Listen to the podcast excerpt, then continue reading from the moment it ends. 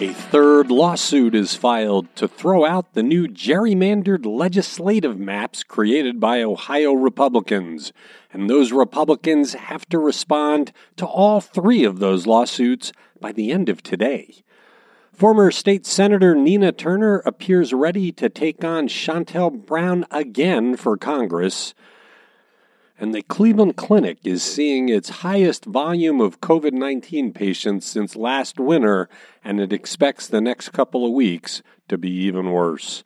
It's the Wake Up Morning News Briefing from Cleveland.com and the Plain Dealer for Tuesday, September the 28th. I'm the editor, Chris Quinn. Three Ohio civic organizations and six individual Ohioans filed the third gerrymandering lawsuit to date with the Supreme Court of Ohio seeking to block the legislative maps approved by Republicans two weeks ago. The Ohio Supreme Court has given those Republicans who approved the gerrymandered districts until the end of today to respond to all three of the suits. The plaintiffs in the latest case argue that the new maps violate the prohibition against partisan gerrymandering and voters' equal protection and associational rights under the Ohio Constitution. The suit argues that the maps harm black Ohioans. The Brennan Center for Justice at New York University filed the suit on behalf of the Ohio Organizing Collaborative, CAIR of Ohio, and the Environmental Council. Gerrymandering lawsuits go straight to the Ohio Supreme Court without being argued in lower courts. The suit says the packing of Democrats into tight districts leaves many black and Muslim residents with less power in the political system.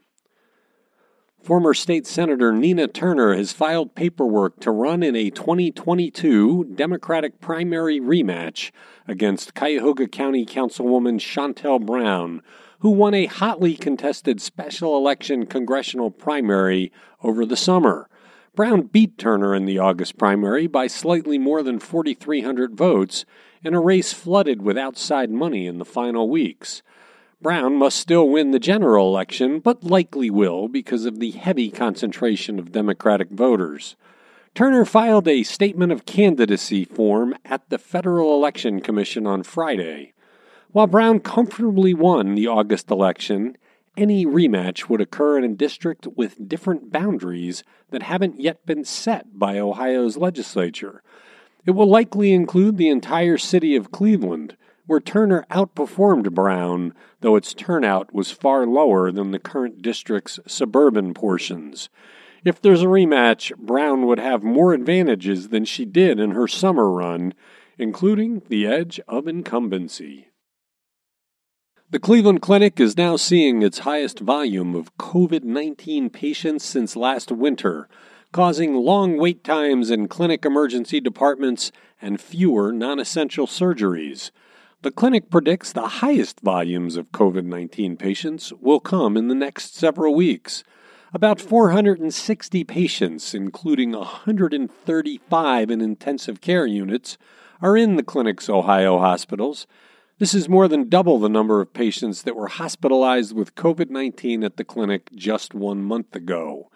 The majority of these patients are unvaccinated, the hospital system said. Statewide, unvaccinated people account for close to 94% of the recent coronavirus hospitalizations. Monday afternoon's home game against the Kansas City Royals was the last time Cleveland baseball fans could see the massive Indians name tower over Progressive Field while taking in a ball game. City Planning Commission documents released Monday offer a glimpse of the new look, with a script aluminum sign bearing the new Guardians name perched atop the ballpark scoreboard. The new sign will sit atop the scoreboard that was built in 2016. Like the current sign, LED lights will line the letters. The red Guardian sign will be 81 feet by 28 feet, about the same size as the current Indian sign. The Design Review Committee will meet Thursday to discuss the plans. The committee then advises the Planning Commission, which is scheduled to review the plans the following day. Once home to the Rockefeller fortune, East Cleveland is so cash strapped today that it cannot pay out major damages in lawsuits, and some attorneys are refusing to take cases against the city. That eliminates a major check on the city's power.